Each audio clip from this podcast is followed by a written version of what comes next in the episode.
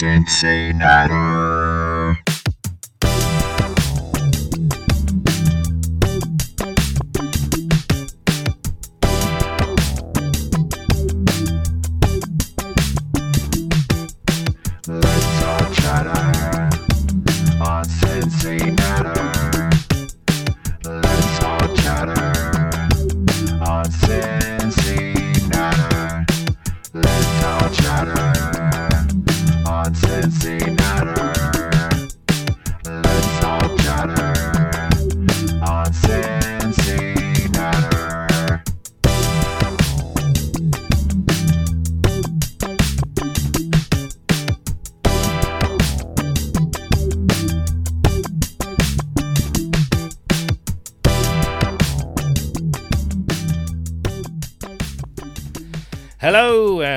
Welcome to episode 211 of CinciNatter, the Bengals UK podcast. My name is Paul Hirons.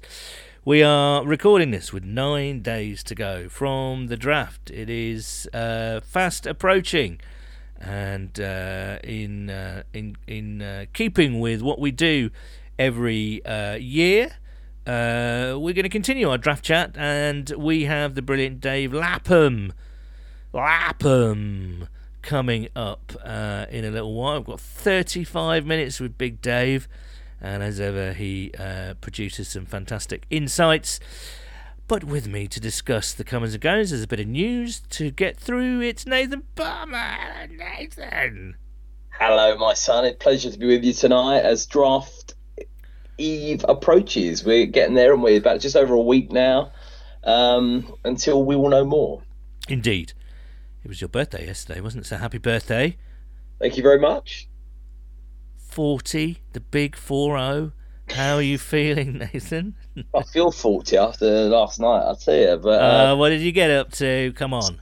yeah, I've been on the uh, Singapore Slings What a surprise. What is it with these Singapore slings, man? They are your. last night as well. Um, but yeah, no, feeling feeling good, my son. Actually, you know, 33 is not a bad age. You, you know, still still just about. Just Yeah, good, good. Yeah, you'll you'll figure it out, Nathan. It'll all be downhill when, when you reach a cer- reach a certain age, my age actually. But um, I did try to get you a present, but apparently when I tried to wanted to deliver it to you, you're away every weekend from now until God knows when. So um, I don't know. I don't think I'm gonna get you a present.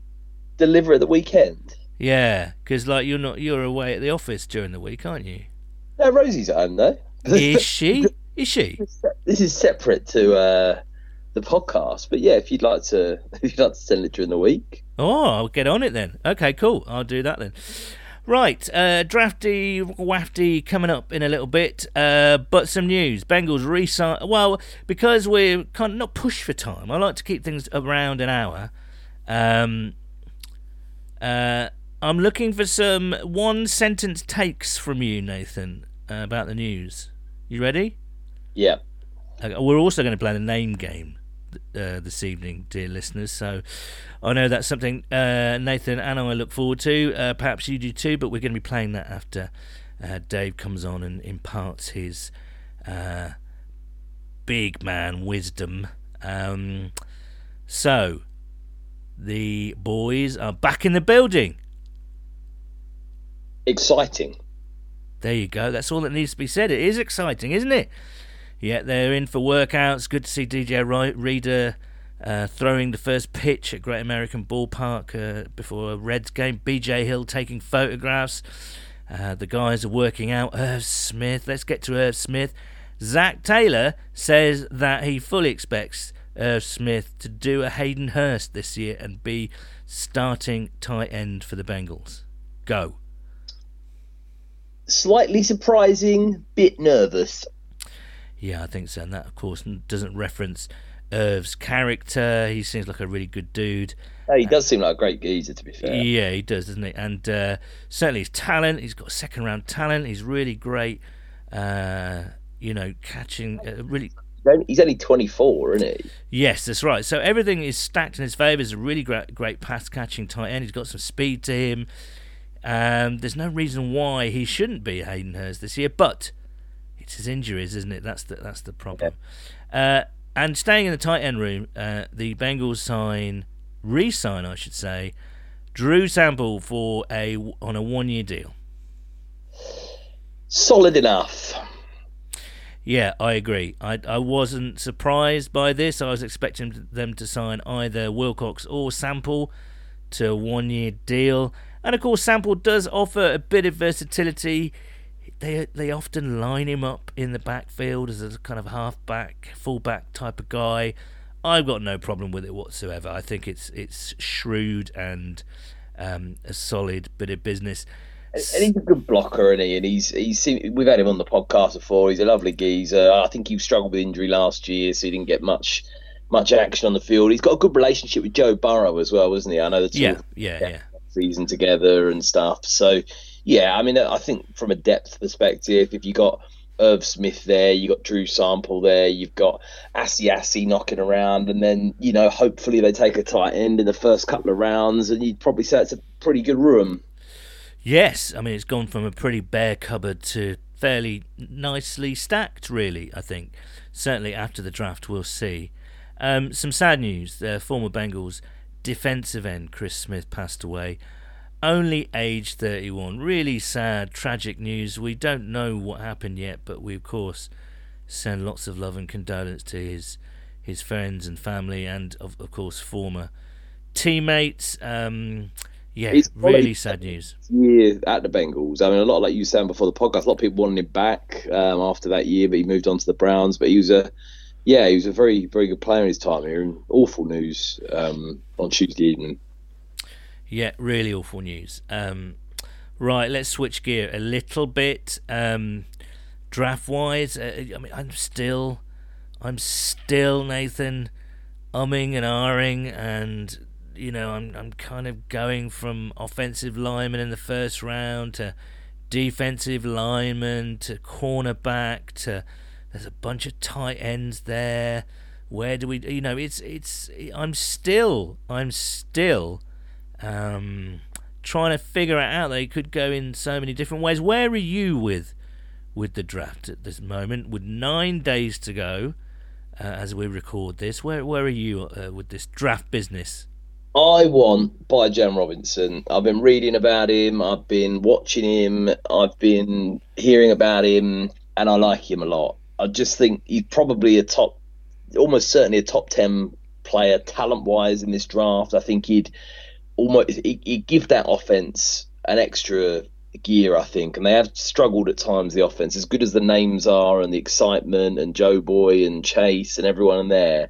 I just think upgrading the running back position, someone who's going to be carrying the ball 15, 20 times a game, um, ideally, I think just upgrade that position with one of the best talents in the draft would be fantastic. It'd give you three, four years of elite production, I think. Um, and I think it's an it would be a fairly safe choice in terms of what you get out of him. What I think they're going to do though is, I, and I said this before, and I, the more I sort of read about it, the more I think about it, I think they're going to go cornerback. Um, and I don't think it'd be a bad move. You know, we talked about it before last week about Lou being a guy that you know enjoys working with cornerbacks, got a lot of experience in that. They obviously haven't re-signed Eli Apple. Um, there's a couple of contracts coming up in the secondary. I, I, they, they've got a big history of drafting players in that position. There'll be a lot of guys in and around that slot that would make a lot of sense for them. Um, I yeah, I don't think they'll go offensive line. I think they put a lot of money and effort into that in their mind this you know this off season. Um, but I think cornerback probably stands out to me at this moment in time in terms of what I think they'll do. Um, Well, next week when we have Joe Goodberry on, I'm gonna se- I'm gonna set you some. While Joe talks, I'm gonna set you some homework. You've got to come up with five players, and I'll do the same. Five players that you want to see the Bengals draft in the first or second round. I think that's fair enough, isn't it? And then five players who you think the Bengals will draft in the first or second round. How about that? yeah, perfect. Okay, Vontez, perfect. Um, yeah, I know what you mean about cornerbacks, and there's a few knocking around. Certainly in those first and second rounds, Emmanuel Forbes has been linked quite heavily to the Bengals. Um, there are worries about his wiry frame and whether physically he can hack it in the NFL. But there are also some pictures in uh, that have been knocking around that he's really been beefing up in this off season, and he kind of needs to. Uh, but what Emmanuel Forbes is, as far as I can see, and as far as I've read and watched, he is a real ball hawk. He is a real turnover machine, and that whenever you get a cornerback like that, uh, I think, um, yeah, I think that that that'll be uh, that, that's quite enticing. Say again. He's rapid as well, the geezer, isn't he? Yeah, absolutely. And um, they like long, fast corners, and Emmanuel Forbes absolutely hits out, or ticks all those boxes, really, I think. And um, Deonte Banks as well, whether he lasts or gets to 28, who knows? Uh, you've got Kelee Ringo as well, and Cam Smith, I quite like. Um, and then you've got people. I actually really like DJ Turner from Michigan. Um, so there's a few knocking around those first and second rounds, and um, uh, I think it'll be interesting. I people might say, "Well, why why are we going over a cornerback? We've got Chido should be back." That's another thing that came out from yesterday's first day back for the guys. Chido was interviewed, and he says his recuperation from his torn ACL is coming along really well and he should, all being well, be ready for camp, and uh, that'll be fantastic. So Chido and CTB are your starters. Sidney Jones was was signed in the off season, in the kind of Eli Apple role, if you like. We've got Allan George and of course Mike Hilton in the slot with Jalen Davis backing him up. Allan George and I think Chris Lammons is still on the the roster, although he's got some off the field problems. I'm not quite sure where that's at. Uh, if you remember, the Bengals signed Chris Lammons right before the AFC Championship game from the Chiefs, uh, which was kind of a I don't know that was kind of a uh, quite a good bit of business really. But you know he's he's in that room. I think there is one more room. There is room for one more. Such a premium position, and of course Chido, you know, is out of contract at the end of this season. So with all these offensive contracts coming up your Tee Higgins, your Joe Burrows, your Ja'Marr Chase, etc., etc. Um, Yep. We're going to have to start recycling the defense a little bit. And uh, as much as everyone loves Chido, and I think he's he's done fantastic since he's been here, um, we might have to look at a replacement. So, um, yeah, I wouldn't be against uh, drafting a cornerback in the first or second rounds. That's for sure. Um, you mentioned tight ends. Are you still excited by the tight end group? Oh, absolutely. You know, absolutely. Also, I- when I say group, I mean the tight end class in this year's draft. That's what I mean. Yeah, no, I, th- I think it's very, very exciting. I mean, there's quite a few guys. It, th- I think the interesting thing with the tight end is like how deep it'll go. You got a lot of those guys that you sort of you think, oh, could we could we sneak them in the second round or later, like Sam LaPorta, Musgrave, and you know Darnell Washington. I know Dave Lapham's a big fan of Darnell Washington, but you know you don't necessarily need to go first round there. But then if you do, you know, if Dalton Kincaid's there, I think he's been cleared, hasn't he, with his back injury? I mean, he'd be Yeah. extremely exciting um, Michael Meyer as well, like your Mayer, I don't know which how which way you pronounce it, but he's uh, you know big guy. He's been mocked to us on a lot of um, you know a lot of different um, draft sites. He was the PFF number one tight end in the nation last year with a ninety two point five grade, which is pretty mental, isn't it? So. Um, he's also young. He's 21 and a half, the geezer. You know what I mean? So yeah, that's that's that's really enticing, isn't it? Um, So I mean, yeah, I, I'd, I'd be very, very excited with any of these guys, to be honest with you. Um, but I do hope for the Bengals that they do address the tight end position in the first two rounds. I think if you leave it a bit later than that, it starts getting a little bit thinner, and you know you are then relying quite heavily on Irv Smith um, to be healthy and to be productive. Which you know there's a lot of promise, and people you know very hopeful for him. But you know the reality is it's difficult with injuries. You can never predict them. You know, you can also never predict. You know, it'd be great if he does have a Hayden Hurst type season or better, or you know something to that degree. But at the same time, you know, you want a bit of a longer term solution there, someone with potentially more upside. Um, and again, you know, you talk about, you know, I was saying about Bijan Robinson and, you know, giving that offense an extra, um, an extra gear. I mean, you'd be doing that, I think, by going out there and getting a good tight end. You know, Joe Burrow likes throwing to a tight end. He'd like to do it at LSU. He's made the most of it in his time here. I think if you had a real weapon there that upgraded the position from what we've seen, and you know, Hayden Hurst's a good tight end, but let's not get carried away. He was pretty bang average in terms of talent across the league, if not slightly below average, possibly, if that's being maybe a bit harsh. Um, but some fantastic tight ends around the NFL. So if we could upgrade that position and get someone that could come in, I'm not saying you're going to get a Travis Kelce type character, you know, he's an all generation type character, but if you could get someone that really was a threat, middle of the field, good blocker, big guy that you could target in the red zone, I think everyone would be very excited about that. And like I said, it, it just sort of helps in the arm race um, with us versus Kansas City versus versus Buffalo. Well, yeah, exactly. That's another reason why cornerback. Let's just go back to cornerback. That's another reason why cornerback should be considered, just because of the way the NFL is going, just because of our main rivals of the NFC. You get, you know, people like Baltimore and now the Steelers with Allen Robinson, quite possibly. Um, they're stocking up on receivers. They're finally coming around to the idea that hey, we've got a this is a passing league and we've got to go airborne here. So I don't think there's any problem with having um, you know uh, as many cornerbacks as you can. And the tight end room is important to remember. I think. Um, I, d- I think from everything that you read in here that this is a very deep tight end class. And of course, there there's lots of different types here. You look at Michael Mayer. You know, it's like um, he seems to be a very sort of complete guy. He can block, he can catch. He's very reliable.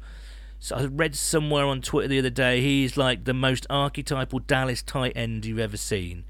Um, that means something like a Jason Witten. Uh, Yeah. You know, and if that's the case, then he'll have a very good career. And I then, think someone said, didn't they, the Cowboys were like there there'd been a few murmurs around the league that if he's there when they draft, yeah, yeah. pick him. So that's for us, you know, slightly concerning as to if, he, if he'd actually make it to us um, at the back end of the first round. Darnell Washington you ma- is just an enormous man. He's six foot seven, two sixty four pounds.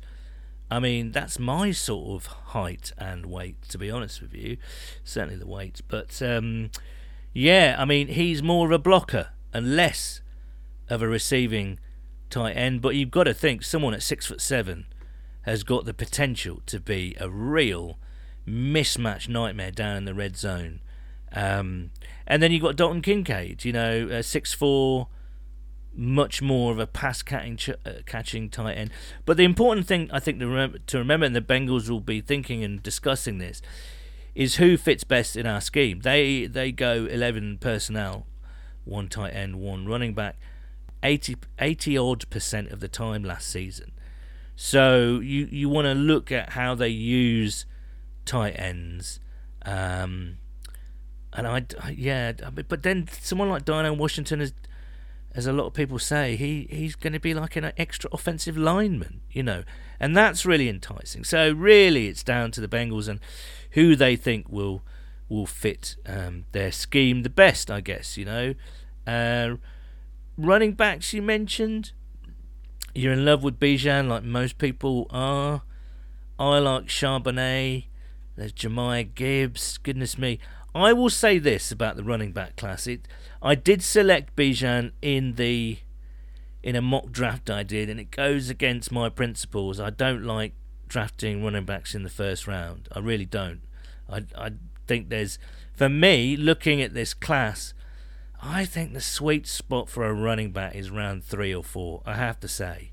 Like a DeWayne McBride character. Yeah, Roschon Johnson maybe. Um, those sort of guys. You've got some smaller guys. You've got some bigger guys. You know. Um, I think it's a pretty deep, um, pretty deep class. You know, I like Charbonnet, but he'll be a second rounder. Uh, you've got DeWayne McBride. As you say, Tank Bigsby, uh, Zach Evans. I, d- I quite like. Roschon Johnson. You know, Mitch Miller, Mitchell. You know, there's loads of them. Kenny McIntosh is a great. Mitchell, if you want the speed, would be. I mean, if you, it, it depends. The thing is, I think what you think with a running back is you've lost Perine, who was more of a bell cow. Yeah, yeah. And I think the problem now is you don't know who's going to be your backup or your, you know, your second running back. Is it going to be Joe Mixon pairing with one of these guys, or is it going to be someone else? It could be Trayveon Williams. So it, that's something to think about, just in terms of you know, pairing the right two. If you've got a faster guy, you know, maybe then you go for someone a bit of a bigger unit, or a, you know, vice versa. If you think you've got, you know, the big stronger back in someone like Joe Mixon, maybe you do go out there and go for a bit more of a bit more of a speedster, someone that can be used in the passing game a bit more. You know, you've also got to think about. You know the blocking for a running back. That's never been a massive, uh, strong um, point for Joe Mixon. Um, I'd say Perine was slightly better in that regard. Oh, So- he was re- he was good. He was a good pass blocker. I mean, he. I mean that that's what they you know. Do you go for a bigger back? You know, a six foot plus back with a bit of bulk to him. You know, um, uh, but and then you know someone like a Kenny McIntosh, someone like a DeWayne McBride, someone like a Roschon Johnson, and then you get the slightly smaller guys like Eric Gray, who is electric, and I I actually really like Eric Gray, and he runs hard and. Yeah, he's he's one to watch actually in those four. So what I'm saying is, I think the sweet spot for running running back is rounds three and four. You've got also uh, Israel Abanikanda that uh, a lot of people have been talking about. Quick, tough. Um, yeah, so I mean, again, that's what I mean. There's a lot of good running backs there, or potentially good running backs. Do you want to spend a first round pick on a running back? I'm not sure. Um, in fact, I I know I'm not sure. Um, But do you think with, with Robinson though, like if he's a top ten talent in the in the draft, you know, you take positional value out of it. If he's on pure talent basis, he's one of the best. yeah, yeah, yeah, for sure. If if, if he's there at 28, the, you know, it's kind of like you've got to you've got to take him, right? You have to. The thing with running backs as well. I mean, you think of Robinson. The first thing is he's only literally just turned 21. He's one of the youngest people in the draft, 21.2. Gibbs is 21.0. So in terms of like, you know, they've they've got years of production in them. Now the running back position is devalued because people don't last very long. I mean, we're talking about Joe Mixon on about. I think he's been with us for five, six years, and people we're talking like he's, you know, at the end of his his sort of life cycle. Same with um, you know, Ezekiel Elliott. After a couple of years, the running back position really does sort of fall off. Only the real elite running backs can sort of keep it going and produce for, for year after year. But the thing for the Bengals, you've got to think short term a bit here. You know, if you could get Robinson in, or even Gibbs potentially, if you want the speed, if you get the pair of them in, or sorry, one of them in, that potentially gets you over the edge for the next two or three years. Even if Robinson falls off a cliff after four or five years, and you know you got to rebuild at that point, who cares? You know, I think in terms of you know production now, I think you'll see more out of someone like him coming in in the first year or two, when you've got this window with Joe Burrow and Chase and Higgins and all of those players on the same team, which might not always be the case in the future with all the extensions coming up. I just think that that really could impact the offense right this second now. You know, you go other positions like cornerback, offensive tackle. You know, I think where we're picking in the first round, you're going to be looking at, you know, year two, year three before you get the best from some of those guys. And I just think we're in win now mode. That is a clear upgrade, I think, if you get Robinson in. Um, and he'd be productive immediately. You, you'd hand him the ball first game of the season and say, you know, good luck, son, off you go. And I think he'd do a very good job and it'd be very exciting as a fan. And, you know, like I said about the arms race in the AFC, I mean, there's some elite talent knocking around, you know, in the passing games and the running games. And, you know, we've got to keep pace and keep tooling up. No, it's a sound argument. Uh, I don't know where they're going to go, but at the end of uh, episode 210, we left you guys with a bit of a cliffhanger, and I revealed. Well, I, I, I said that I would reveal, sorry, uh, who I would be starting with at right tackle um, come opening Oh, day. you left us on that cliff, cliffhanger, son. So I'm glad you're getting to it now. I still don't know, to be fair, but I will, I'm going to take a stab at it. Right, if we don't draft Darnell Wright in the first round, I'm going to say Jackson Carman will be the starting right tackle on opening day next year. wow. Because I don't think La'el Collins will be ready. I think Jonah Williams will uh, will be gone. Um, and I think it'll be a case of either Jackson Carman uh, or a rookie, and I'm hoping that rookie bit will be Darnell Wright. I'm still unconvinced by Dawand Jones, but I'm I'm almost getting there with him. So that could be a potential second day pick or round two pick, I should say. But yeah, I'm not many people like it, but I'm gonna go. I'm gonna stick my neck out and say Jackson Carman will be starting right tackle for the Bengals in week one. Wow, that is interesting, isn't it? I know. I'm not saying I love. I'm not saying I love it, but I'm just saying I think that's what might happen. How about The that? thing is with Jackson Carman, I mean, if the geezer, he's, he's shown flashes and he was obviously a second round pick. The Bengals clearly liked him a lot. They went and got him in the second round where a lot of people thought it was a bit of a reach with other guys available. But, you know, it'd be great for the team. Um, Oh yeah, yeah, for sure. So, you know, I mean, and, and also there's reports that he's come back into to workouts looking looking fit as a fiddle. So he's obviously. I think the penny's starting to drop with him uh, in terms of attitude and approach, and um, certainly his approach to how he takes care of himself and his mindset. He knows what it takes now. Uh, we've said it before on this podcast. It takes different players a different amount of time for the penny to drop uh, about you know about what it means to be an NFL player, how you look after yourself, how nutrition, working out, um, your mindset, what uh, what you need to be an NFL player, what kind of um, emotional fortitude you need to be an NFL player. Do you know what I mean? All those sort of things rolled into one, and I, I don't know. I, I mean, he showed signs of it at the end of last season. He came from nowhere after being out in the cold to playing in the cold. Do you see that? That was a good segue um, and uh, and he did well. He did fairly well, and he wasn't the problem against Kansas City. It was Scharping and Adeniji, I hate to say. Um, um, so yeah, um, I think until Collins gets back, who knows when that will be? I think that I mean I think they will draft an offensive lineman at some point, but I don't. If they don't go for someone like Darnell Wright in the first round, then um, I think it might be a bit lower down uh, you know, f- rounds five, six, or even seven. Who knows? But um, but yeah, Jackson Carman for me.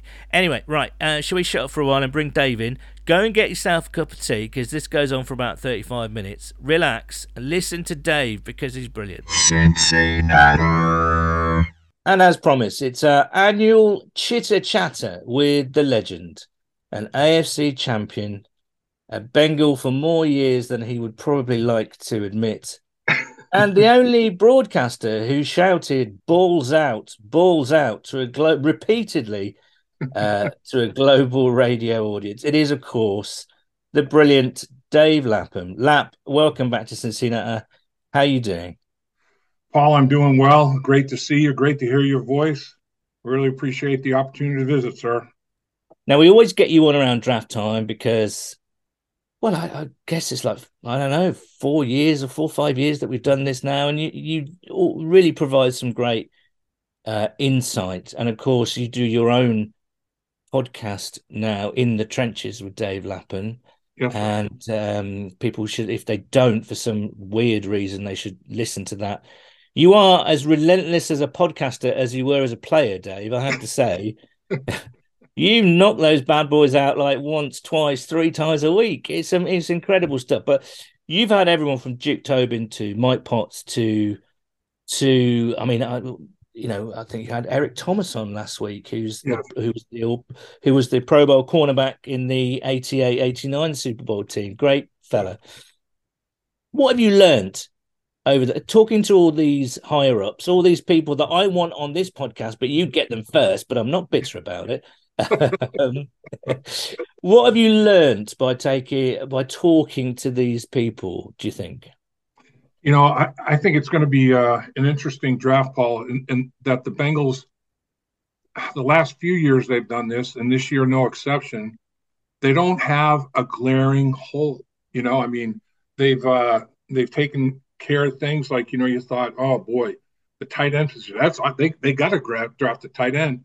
Well, they signed Irv Smith Jr. They re-signed Drew Sample for a year. Both of those guys to one-year contracts. Now they're staffed back up at the tight end position. They, they you know they had three guys on the roster, not very much playing time experience, but now they've got guys that do. I'm not saying they won't address the position in the draft, but honestly, Paul, it would not shock me if they don't draft a tight end this year. Wouldn't shock me um, because they play. This team still has the best three wideout package in the NFL. So with that, you're going to run a lot of a lot of eleven personnel, one tight end and a running back and three wides.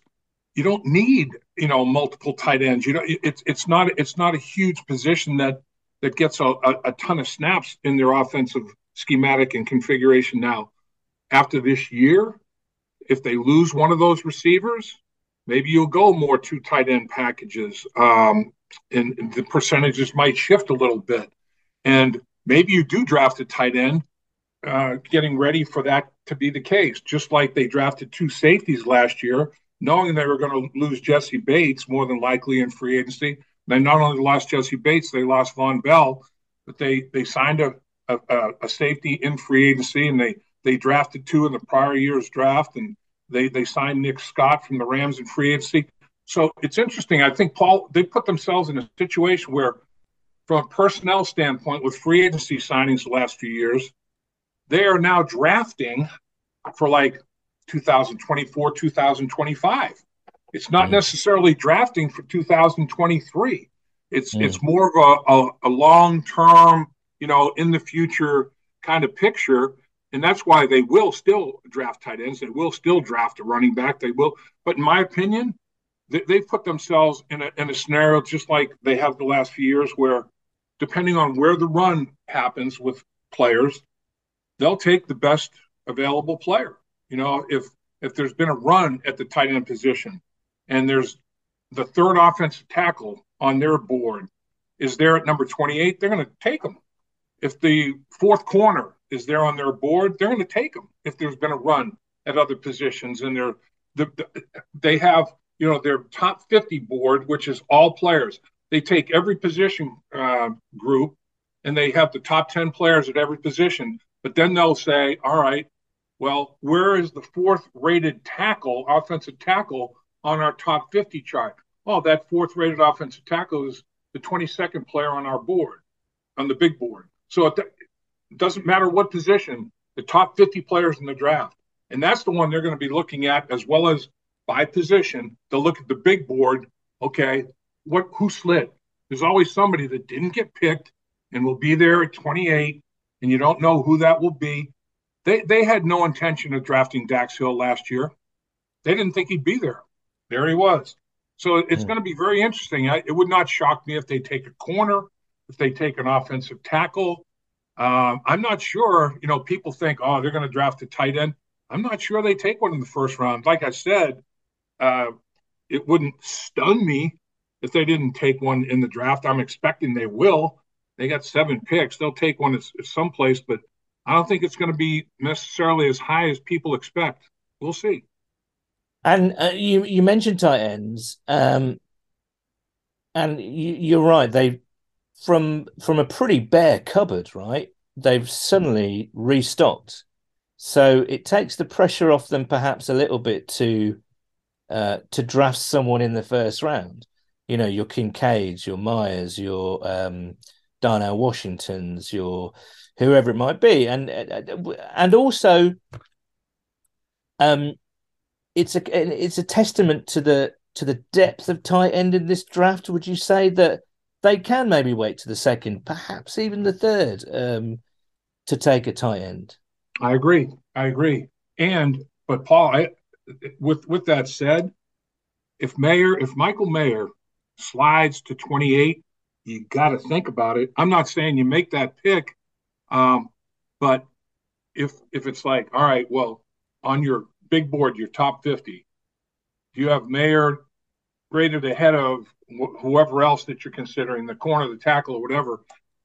One, one of those tight ends might slide. It's funny, you know, there, there there's always one that for whatever reason he, he ends up sliding. Um, and, and the Bengals are in a position where they could make that move. And like a Darnell Washington out of Georgia at 6'6, 270. I mean, you know, crazy. Um, mm-hmm it's it's almost like having a, a third tackle that can run routes and catch a football. You know, I mean, it's a he's a, he's a big old uh, a, a, big old beast. There's there are no two ways about it. But um, it's it's going to be a, a, very interesting draft, and uh, I, am I'm, I'm anxious to see. But like you said, there's depth at tight end. Uh, there's I, I don't think I don't think it's as deep at wide receiver, uh, but there are some good ones. There always are some good ones. May, and maybe maybe the Bengals decide, you know what, if somebody's desperate, um, that, that they've got a, somebody slid and there they are at 28 and that player's still there and the Bengals are like, I'm okay with taking this guy at 28, but if I can get another, you know, late two or early third round pick and move back, but that always we always talk about that and and th- th- those those kind of things could be in play. There's no question, but like you said, uh, tight end prospects, Kincaid, Mayer, uh, Musgrave, um, Washington, LaPorta, uh, Kraft, Whyle out of University of Cincinnati. I mean, there there are there are ten tight ends that could be drafted in the in the first two days in the top three rounds. Ten of them Mm. potentially. So Yeah, to, to your point, maybe it will be a day two selection instead of a day one selection at that tight end position. Very, very possibly could happen. I want to talk about your uh, specialist position or positions, position group, I should say. Offensive line. It feels now, if anybody listens to In the Trenches, you probably heard Dave salivate quite sexily about the Orlando Brown signing. You, it's safe to say you were pretty happy with that. And I think most Bengals fans were. Didn't see it coming. What an addition, right? Um, but there does seem to be some unresolved matters at right tackle. Um, where do you see that position at the moment? Obviously, La'el Collins is injured, not guaranteed to start. Probably won't. Probably maybe for a month or two into the season, he he won't be coming back. That's my speculation only. Um, they signed Cody Ford, came Yep. out straight away and said he's a right tackle. They have Jackson Carman. Whatever you think of Jackson Carman, he performed admirably at the end of last season, right when he came in. And they also have Jonah Williams, who was. I don't blame the guy for being pissed off about being told, right, you're off to right tackle after being a starter for four years at, at left tackle. But neither do I bl- blame the Bengals for picking up someone like Orlando Brown when it, he was presented to them on a plate, a pretty massive plate, I have to say. but um, where do you see that? It feels a bit unresolved at that right tackle position, and obviously it could influence the draft. A lot of people talking about Darnell Wright, Dawand Jones, all those, you know, the big guys. Um, what do you think? What's what? Where's your money on? What's what's what's going to happen at that right tackle position? And is that Yeah. something related? Going back to the relating it back to the draft. I mean, those guys might be certainly Jones, I think, but you know, someone like a Darnell Wright might be there at the end of the uh, first round. So, what, what what's your hunch on that one, Dave? Well, you, you're you're exactly right. It, it's a uh, it's a derby at the right tackle position. There are, there are no there are no two ways about it. Um, there's going to be a lot of a lot of guys competing for that spot, and there's going to be you know guys that okay, you need a swing tackle. Uh, you, you're going to need uh, uh, you know guys that can play inside and outside guard in tackle. But the starters, the the the impressive thing to me, and we talked about it uh, a few times on in the trenches uh, podcast that you're referencing. Three of the Bengals' starting five offensive linemen are Super Bowl champions. Orlando Brown, Ted Karras at center, with two with the New England Patriots, two rings. Alex Cappa at right guard. Three out of the five, and not you know okay. Well, you say oh well, man, Kansas City Chiefs, three of their five starting offensive linemen are Super Bowl winners as well. The Bengals have three starting offensive linemen from different teams that won a Super Bowl. That is pretty extraordinary. It really is. And they saw it done in different ways, different philosophies organizationally. But the common denominator is they know what it takes to win the big game. And and they've experienced it. And there's nothing like having that type of experience.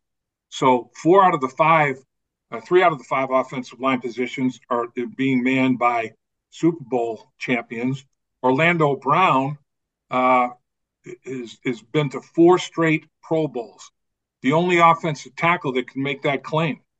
There's center and guard uh, players that have done it, multiple, but there's only one tackle, and that's Orlando Brown. four straight years a Pro Bowl player. So when he was available and, and agreeable to the terms and conditions they were talking about, I, I think everybody was like, what? Are you kidding me? Out of the blue, Orlando Brown?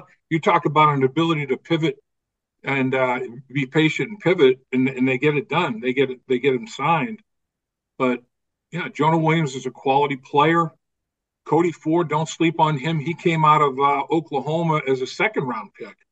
Orlando Brown was a third round pick when he came out of Oklahoma.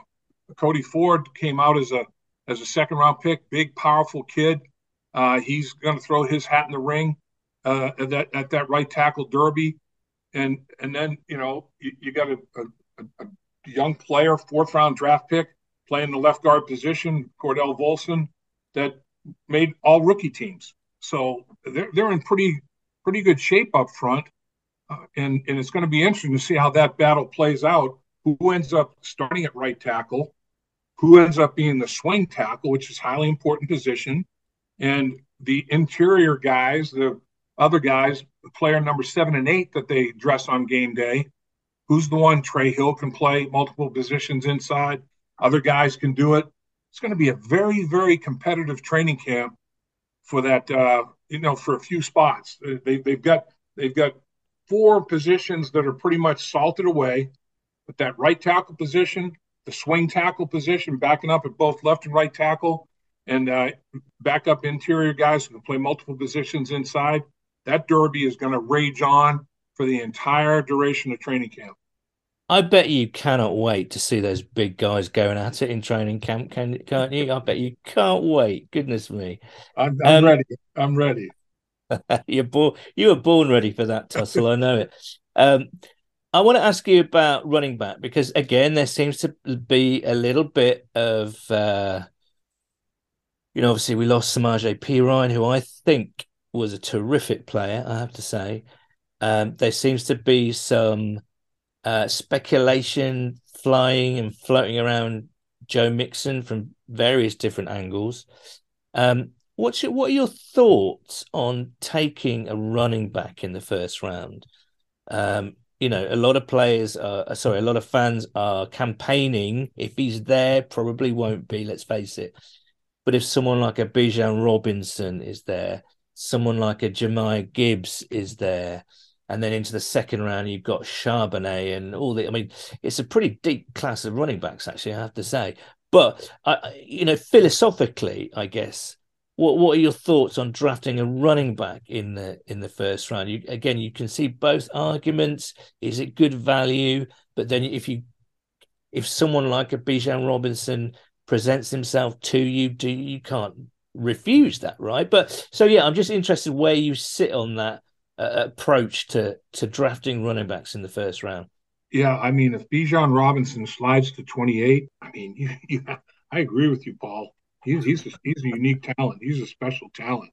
Right. Um, I, I, I you'd, you'd you'd be very tempted. And honestly, you know, like you said, Joe Joe's Mixon's dealing with some off the field issues now uh, from a legal standpoint that have to resolve themselves.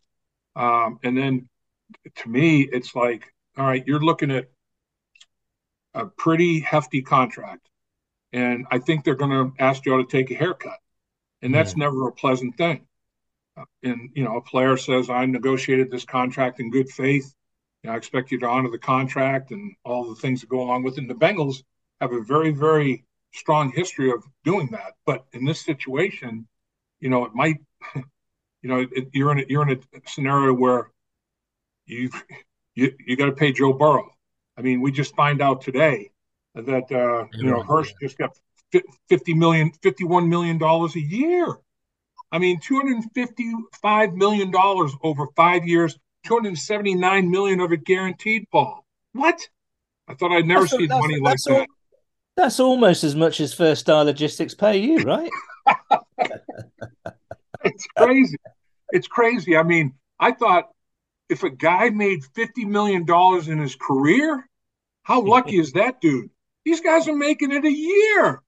$50 million a year on an average basis on, on these contracts. But so, you know, you're looking at the Joe Burrow negotiation. You're looking at, uh, you know, trying to get something done with Logan Wilson. something done with Tee Higgins. You know, those those those are the big three. You know, this year. So, you know, it's like Joe and, and his representation. They're going to have to figure. All right, is it is it wise to restructure a deal with the Bengals and maybe take a little bit of a cut, or say can't do it and the Bengals waive me? And what kind of a market is there out there? And then Mm. are you looking at less money than what the Bengals are talking about? The Bengals aren't saying, I'm done with you, Joe. What they're saying is, we need to adjust this a little bit. We still want you as a player. We still like you as a player, but salary cap issues are upon us, and we have to get something figured out here. And we want to be fair to you and uh, as, as fair to you as we can. We want to keep you. I mean, it, I, I think I think something like that may occur, and then Trayveon Williams uh, just re-upped another another year, and he he played well uh, down the stretch for him, and very very bright guy. Led the uh, SEC in rushing his senior year at Texas A&M. That's a that's a pretty darn good conference to lead the league in rushing. So he's he's uh, proven himself to be a, a good player. It is. It's going to be very interesting to see uh, what they do. At some point, you got to figure they're going to draft a running back first round. I mean, if Bijan Robinson is one of those, I'll guarantee you, if he's there and there are other players, he's got to be in the conversation. He's got to be in the mix. That kid is he's very special. And also, dare I say it, I think um, you know Joe Mixon's alleged, shall we say, at this moment in time, Right. um, off the field issues. I mean, that takes a bit of leverage away from Mixon in any any in any kind of conversation about wages or extensions or whatever. I think. Um, but let's let's talk about. I want want I've got a couple of questions left, Dave. Um, now I don't think you can get enough cornerbacks. I don't think you know both trenches are always kind of good to to look at defensive line and and offensive line always to to add talent and depth and perhaps starting um real impact players you know. Um is there any position group that you know you're on Twitter you see all us fans go nuts over mock drafts and we're all idiots and we go mad and you know all the rest of it um, is there any position group where you're thinking, hmm, they're not they're not really looking at that and they should be? Any any kind of un um unheralded position groups you think the Bengals may be looking at that perhaps you've you've not seen many people address yet? You, you know what's interesting is as you're putting the, the whole team together too. Um, you look at the Bengals have a very very highly paid defensive line. They're starting four is amongst the highest paid starting four defensive line group in the National Football League. Mm. And then they just re-upped Pratt. They're trying to re-up Logan Wilson. You know, and, and now they got younger and less expensive at the safety position. That's why, in my mind, it's almost like he's as I'm looking at my salary cap, as I'm looking at contracts that are, I'm trying to get done, contracts in future. I need to draft some defensive rookies because I need some rookie deals on the defensive side of the football. Hmm. Because the offense, they're going to have a mega deal done, trying to get done with Joe Burrow. You're going to be paying at least one, possibly two wide receivers very, very healthily. You look at the uh, the offensive line the last two years in free agency, they've paid. They've paid. They've paid for the trenches. They've paid their defensive line, uh, DJ Reader in free agency, and other guys that you know they get BJ Hill in a trade. And they give him another contract and pay him handsomely. Uh, Trey Hendrickson they pick up. They draft Sam Hubbard. I mean, it's it's a mixture, but they're paying that defensive line pretty darn well. The offensive line, Orlando Brown, LC, they gave good money to. Cappa in free agency, Karras in free agency. The only rookie contract is Volson, you know, who started as a rookie. So at some point, you have to think, I have to draft rookies that can project to play at these position groups because I'm so expensive. And salary cap becomes a, a big issue, a big factor in, in how you're putting the team together. You can't, unfortunately, you can't pay everybody, you know? So I think you, you'd look at it and say, defensively, some of the early picks in the draft, they may be uh, they may be defensive oriented because of uh, got to have some rookie contracts in that defensive side of the football. Not to say Mm. you don't need it offensively as well, as we said, but uh, you know that Yes. that's that's that's always a factor. It's like who do you think you're going to lose? Like I was saying, Um, you draft two safeties because two of them moved on. You know, Bates and Bell did indeed move on. Now Mm. it's like, okay, how high do I draft that another wide receiver? I need a fourth wide out because one of my top three might be moving on. Got to get that fourth guy ready to be a third guy. All of those things, as you're looking, that's why I'm saying it's not just 2023, it's 2024, 2025. I mean, you have to project out more than just one year when you're addressing free agency and the draft and trying to put it together. It's a it's a massive puzzle. Yeah, you're right. I mean, who's going to be the next DJ Reader? I'm a huge fan of DJ. I want him to stay, but I mean, how are you going to do it? You know, he's one of the premier nose tackles in the league. Who's going to be the next Tyler Boyd? You know, um, anyway, those questions. I mean, that's why I'm not Duke Tobin, quite frankly, and thank goodness. I'm not. um, uh, just to round this off, just give us a couple of players, Dave, that you got that you you particularly like. I mean, I'm not going to ask you. You'll probably reveal who you think the Bengals m- will draft on your own uh, podcast, but give us a couple that you particularly like. Well, I mean, if I at, at the tight end position, I really like Michael Mayer, and and I'm not sure, you know, that they're going to go there. If even if he is there at 28, I'm not sure they take him. Um, but 6'5", about 250 pounds, he doesn't drop anything. Paul, I, I don't think I've seen the guy drop a pass in Mm, all the all the tape I've looked at. He is sure-handed. Uh, local kid played his high school football right across the river from Paycor Stadium in, in Covington Catholic and uh, over at Northern Kentucky. I mean, there's there's a lot of uh, you know a lot of reasons to like him. Um, there there like, but there are other other tight ends. Um, cornerback position, I think there's going to be a run, you know, at the cornerback position. But man, if for whatever reason Joey Porter Jr. is there, this guy has got an 80 inch wingspan. He's got uh, his hands are over 10 inches. The width of he's a big, long, uh, talented. His dad played in the National Football League for a bunch of years. I mean, he played. His in- dad's name shall not be mentioned on this podcast, Dave. That's right. That's exactly right.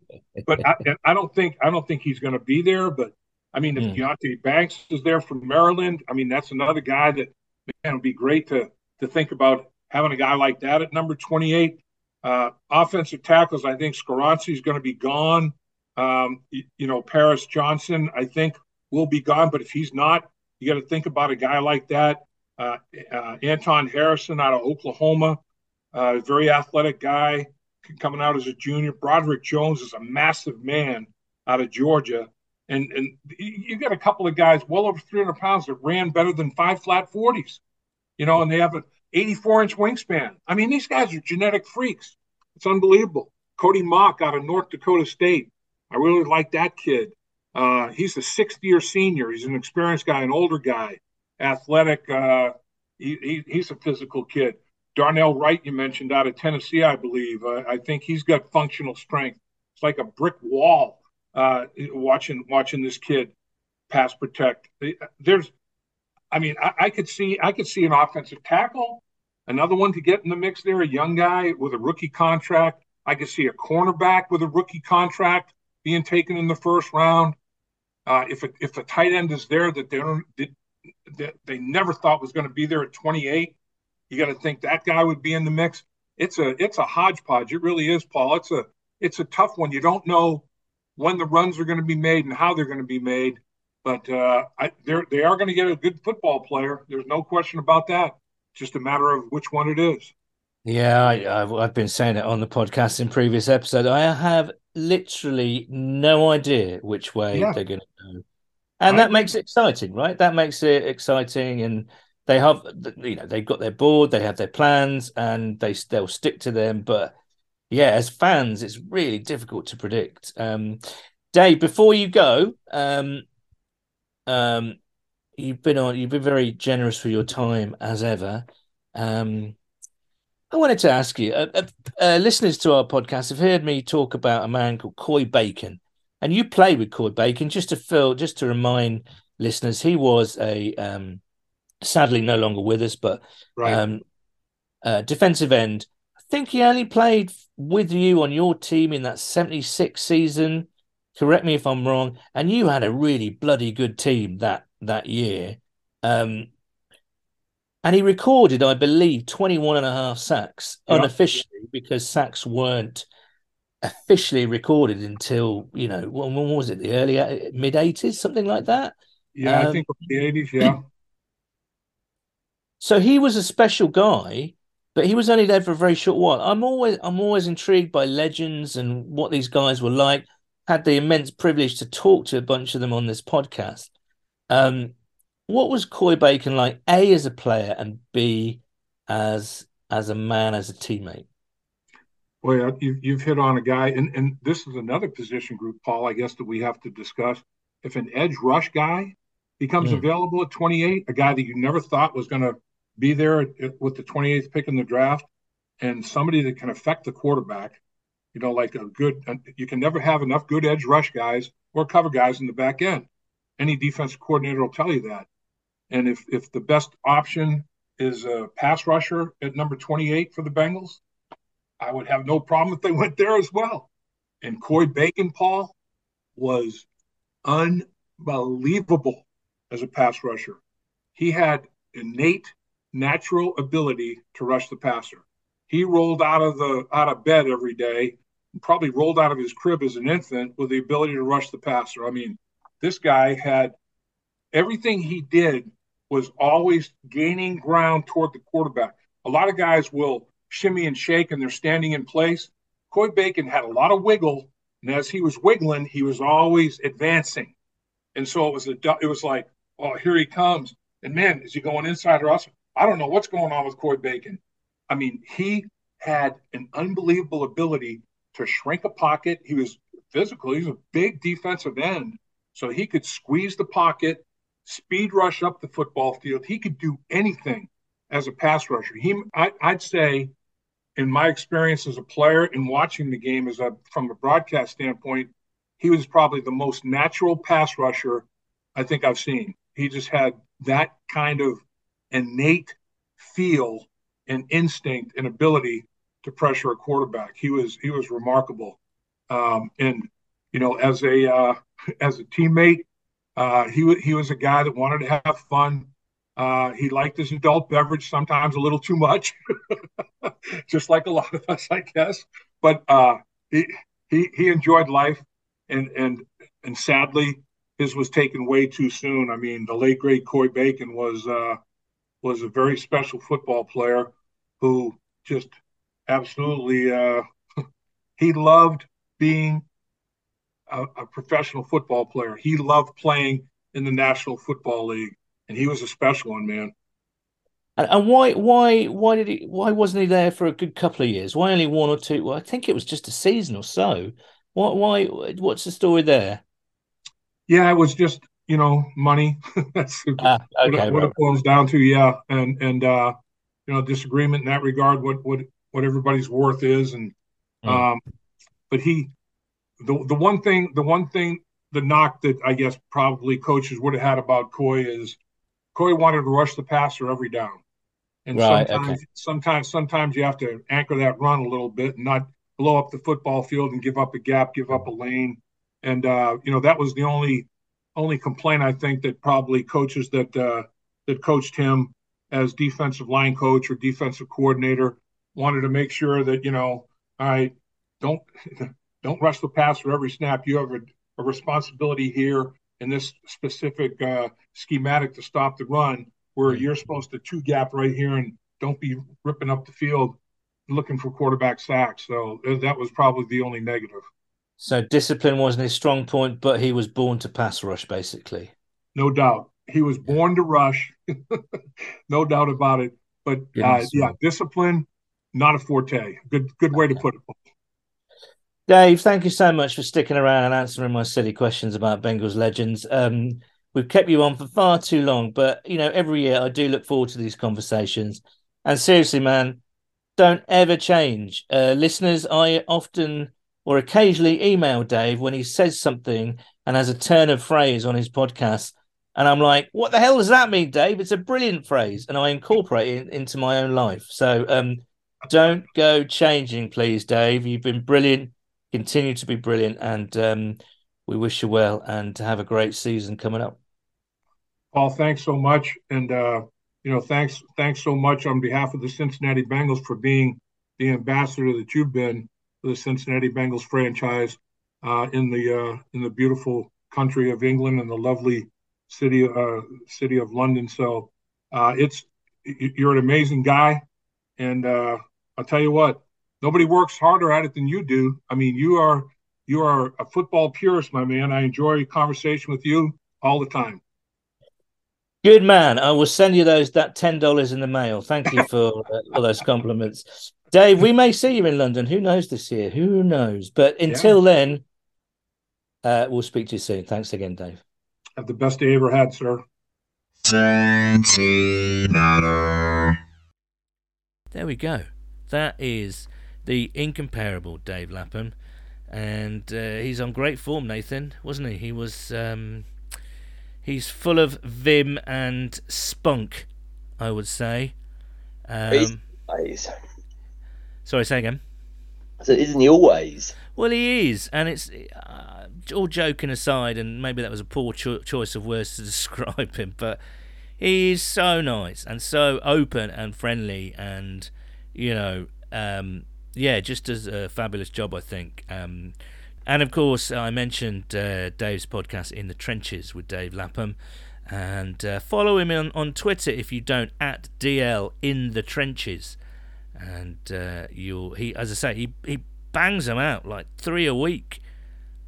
Brilliant guests, really annoyingly brilliant guests, I have to say. Um, but he was he was very interesting there. He made the point that um, you know with all these big offensive signings coming up, the the money's going into the offense, so now it's time to recycle the defense. Defensive line, um, you know, edge rushers, pass rushers. Sorry, edge rushers, interior pass rushers, and I'd certainly agree with interior pass rushers because I think that's what we kind of missed a little bit. As good as BJ Hill was last year, and I think he did play really well, especially in the back half of the season. Um, we did miss Ogunjobi's sacks. Now sacks aren't everything, and you know the Bengals do like to play a bit of a containing game back there, keeping the quar- these mobile quarterbacks in the pocket. So sacks aren't everything, but we did miss those that pressure from Ogunjobi. Carter came on. Zach Carter came on as the season went on as a rookie. Um, but I do think we need a bit of juice inside, and so mate, and of course DJ Reader's contract is coming up at the end of this year as well. Logan Wilson coming up at the end of this year. ADG coming up at the end of this year. It's going to be a pretty awful off season, isn't it? Next year. You- Ah man, yeah. There's going to be some. I mean, as everyone knows, I love DJ. I don't want to see him go. I think he's absolutely sensational. There was some geezer put uh, a few clips of DJ Reader. You know when he kind of just takes on double teams and just Oh, uh, just unbelievable. What he does, I think it- this guy called it the corkscrew move, but I think it's a DJ Reader special. He gets while he's being pushed backwards and he's pushing forward, he gets down on one knee and kind of almost kind of makes the other guy kind of miss. And then oh it's just amazing to watch. Really amazing. Uh, so you know but will they pay DJ Reader next year I mean it's Do you know- unlikely you know so DJ Reader as well. Like, I mean, I would, you know, love him back. But you, what you got to consider is he's going to be 29 this year. exactly That's where it gets a little bit hairy, doesn't it? You know, he's had a couple of injuries in the past. I, I mean, you, you know, in terms of his work ethic and his ability, right this second, fantastic. But you sign him up to a multi-year deal when he gets into his early to mid 30s, like me, and that's when it all falls off a cliff, doesn't it? Uh, I mean to be honest with you I'm surprised that we've offered you this podcast has offered you a new contract to be honest with you Nathan. But um um yeah I mean ah, it sucks doesn't it? When your favourite players have to go and you know they have to go because it just makes sense for them to business sense you know oh, it just sucks doesn't it? It just really really sucks. I love Chido. Will he be back? Unlikely Will DJ be back? I don't know. Uh, maybe for. A, I mean, what I will say is, I reckon the Bengals will have their price, and the same with with Bates and Bell, because they're a sort of certainly, you know. I mean, as you say, DJ's twenty nine, and they'll have a set price, and they're not gonna they're not gonna budge from that. So it's up to DJ really if they want to sign him for another couple of years, a year. I don't know, but tag him. say again. Franchise tag him. God, don't know, man. Depending on how much the uh, the going rate is for a defensive tackle, I don't know what that would be without looking it up. So, I don't know. All I'm saying is there's lots of tough decisions and to to make, and uh, so yeah, like Dave said, you know, it's it's almost worth restocking um, positions now to get people ready for next next year. You know. Um, How much do you think? I mean, in my uneducated fan perspective, I just have got into slightly panicked state of like we need to win now before Yeah. Contract sort of kicks in in full effect, and before you know the same with Ja'Marr Chase, he's going to want probably.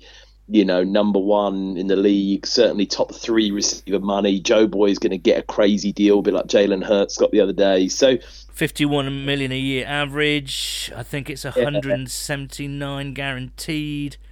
Um, Yeah. Yeah, I mean, goodness me, there's that's a lot of money, isn't it? But you know, worth it. And but then again, you've got to work around that. You know, Well, I- that's what I mean. We're in a position now where we can be, you know, we've got, we've probably got, in terms of like, you know, we're paying them all and everything, the most talent we'll ever have on this team in terms of, you know, how deep it runs across the board. I mean, there's not necessarily on the defensive side any like absolute mega stars, but, you know, we have got some very good talent there. And you think the end of next season with all those contracts mm. coming up, Logan Wilson, DJ Reader, Ja'Marr Chase, you know, all these people that, you know, are gonna it's gonna come up, and you need need to get them signed. You just think, oh God, like, you know, it kind of makes me think now. It's like, God, we just need to throw the kitchen sink at it. You know, this year in the draft, whatever it might be, mortgage some capital just to keep sort of being aggressive as we can. You know, be that does that look like trades? What you know, I don't care what it looks like, but it just makes me sort of feel like you know, you look at what the Rams did. You know, they just went all in. They just threw money where they needed to mid-season, trades, everything. And I just hope the Bengals, you know, don't get into a sort of make sure next year's okay approach, which they sometimes can get into with their. but almost- I also think that's a, that's just sound roster construction That management. And but I, I- th- I think there's got to be a mixture, right? Like you said, there is the window wide open now, so you want someone to to push us over the edge, but you also want to start draft. We haven't even mentioned Tyler Boyd yet. He's at the end of his contract next year. Do Yeah. they go after another slot receiver to kind of get him into the mix? I mean, I think it's just a mixture. I really do, and I think you can you can do that with seven picks. Um, I think, but You can. I, I'm just making the point that, like, you know, if you're just sort of a, an average sort of roster, you might be wanting to think about, like, you know, the next year and make sure you're future planning, you're being efficient. And there's no reason that you, you know, you don't want to future plans. You don't want to completely, like, you know, mortgage the house and then, you know, you've got nothing left at, um, at the end of it. You know, a bit like the Rams have done now. They're starting to, you know, look a little bit thin and they weren't competitive last season. I think it'd be very difficult for them to be competitive, you know, moving forward with what they've done. But I I just want us to go all in as much as we can this year, and you know, rather than necessarily the oh, you know, let's make sure we've got a player for next year when someone leaves. It's like no, no, no, just try and win now, and try and get someone who will make an immediate impact. You know, however that might look, just to make us the best possible team we can be next year, rather than worrying about two, three years time and succession plans. And I know you've got to do that, but I'm just making the point that you know perhaps let that theory rest a little bit. Um, Oh, it's all interesting stuff. I still don't know what they're going to do. Who knows? So this is actually going to be quite an ex- exciting draft. There's so many theories out there about which way the Bengals will go. I, I can't wait to see where they're going to go. I think you know. I think I trust them. I think they've had a couple of good drafts. I think they're going to pick up some good players. But anyway, um, should we play the name game, Nathan? Looking forward to this a lot. Right. Um, so you're going to ask me first, right? Yes, I'm going to And as ever, how many names have you got? uh, 16. Bloody hell. Okay, so how many have I got to get? Okay, but basically the winner. I haven't got 16, I've got 10.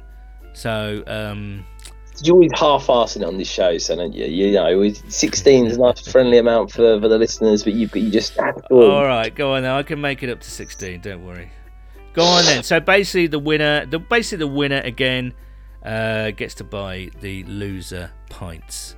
Okay? Single sling. Or yeah, or a Singapore sling. Go, Right. f- go on, go on then.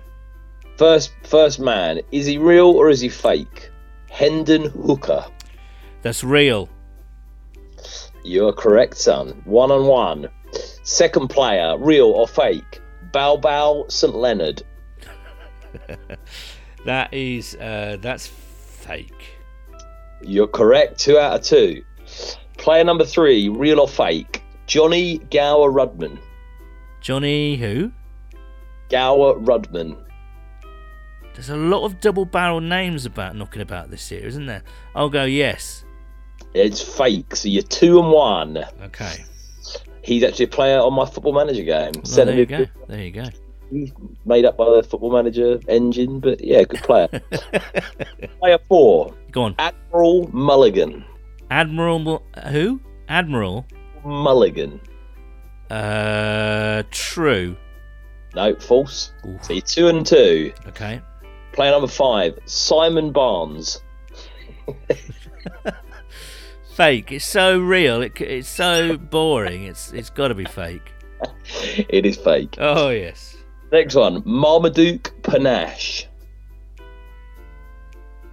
Oh, I recognise this name. Real. No, fake. Ah, Right, so so far you're four, and three. No, three, three. I've got. yeah, okay, yeah. Next player, Henry Tutu. That's real. Yes, from Alabama. Um, next player, Carrington Valentine. True. The Bengals have uh, had him in for a visit. There you go. That, that, I put that in more because it's just a ridiculously know. Do you know what Carrington Valentine sounds like? He sounds like some sort of spy in a in a like real smooth guy spy. I think. Yeah, exactly. Uh, detective shows. Yeah. suppose. Yeah. Um, the next player, Juice Scruggs. That is true. Yeah, that's an unbelievable name that is as well. yeah, absolutely. Yeah. Next player, Suplex Montague. Oh fuck off. That's false. It is false indeed. The next player, Atlas O'Donoghue. oh, that could be true, but uh, I'm going to say true. It's false. Ah, it's a good name. It's not many left now. We're down to the last six. Lazarus Williams. False. No, it's true. Um, next one, Juan Carlos Santana. False. No, it's true. Oh, I'm You're- having a nightmare back end of this, aren't I? Go on. Next one, Habakkuk Baldonado. That is true. Yes, it is in- indeed true. Defensive end from Pittsburgh, I believe. Oh, I know him. The next one, Sirvocea Dennis. That is true. Yeah, oh, he's big. He's just getting his, his Finding snap. Eh? coming in strong here. Next one, Bumper Pool. That is also true. Oh, you're back in, son. You've it's such a strong finish here. It's like the Bengals last year. And finally, the last player, Sidey So. Sideys. I'll go true. And you're right. There you go. really? Oh. So I've got one, two, three, four, five, six, seven, eight, nine, ten of sixteen. You've got to beat. Well played, son. I've got to give you that. Okay. Right, are you ready for mine? Yes, I am, dude. Right, number one, Kenny Digleesh. False. That is true. Mm. Butch Vig.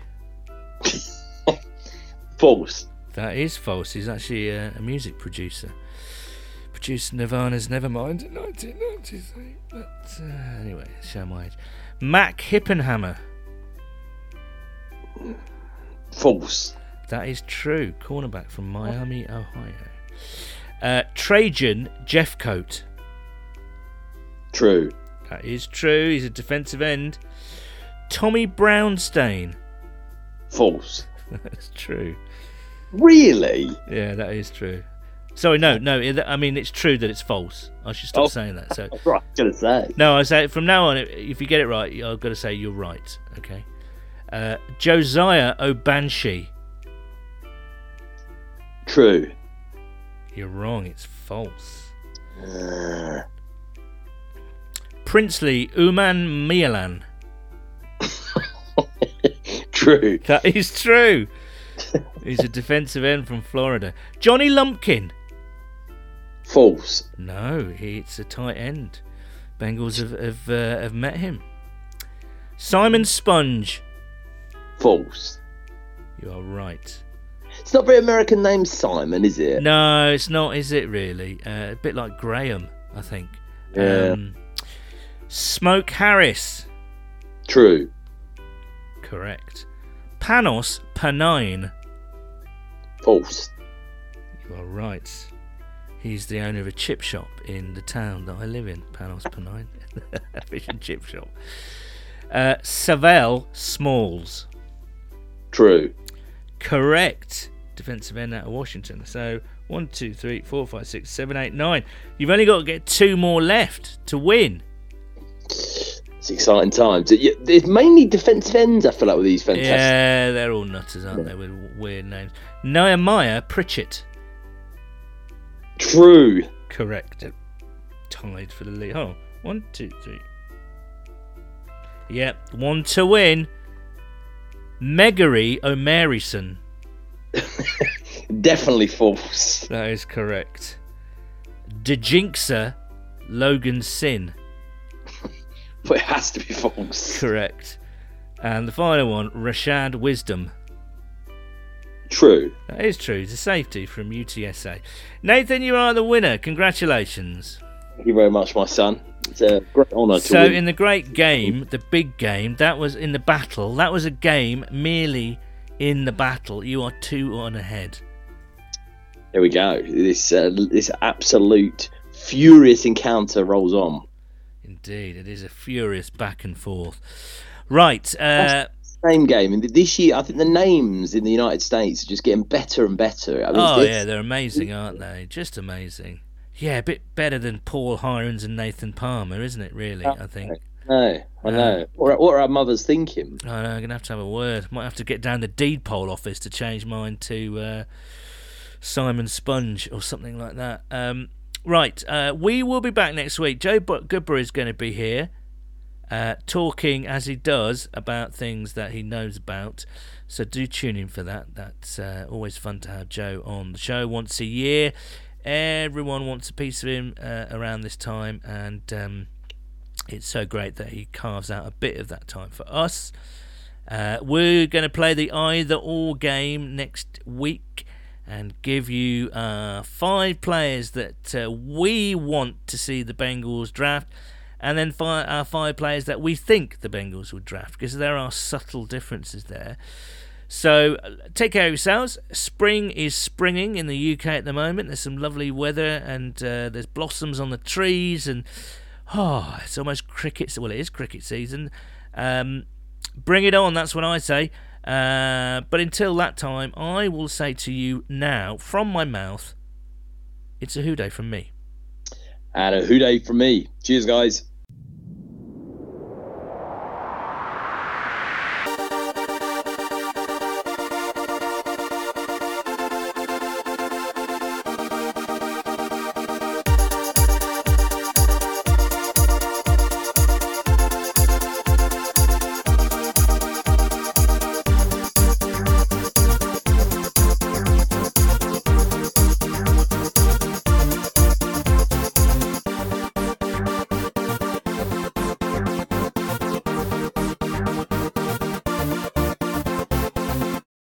And it should also be noted that the views and opinions expressed within this podcast do not reflect those of the Cincinnati Bengals organization.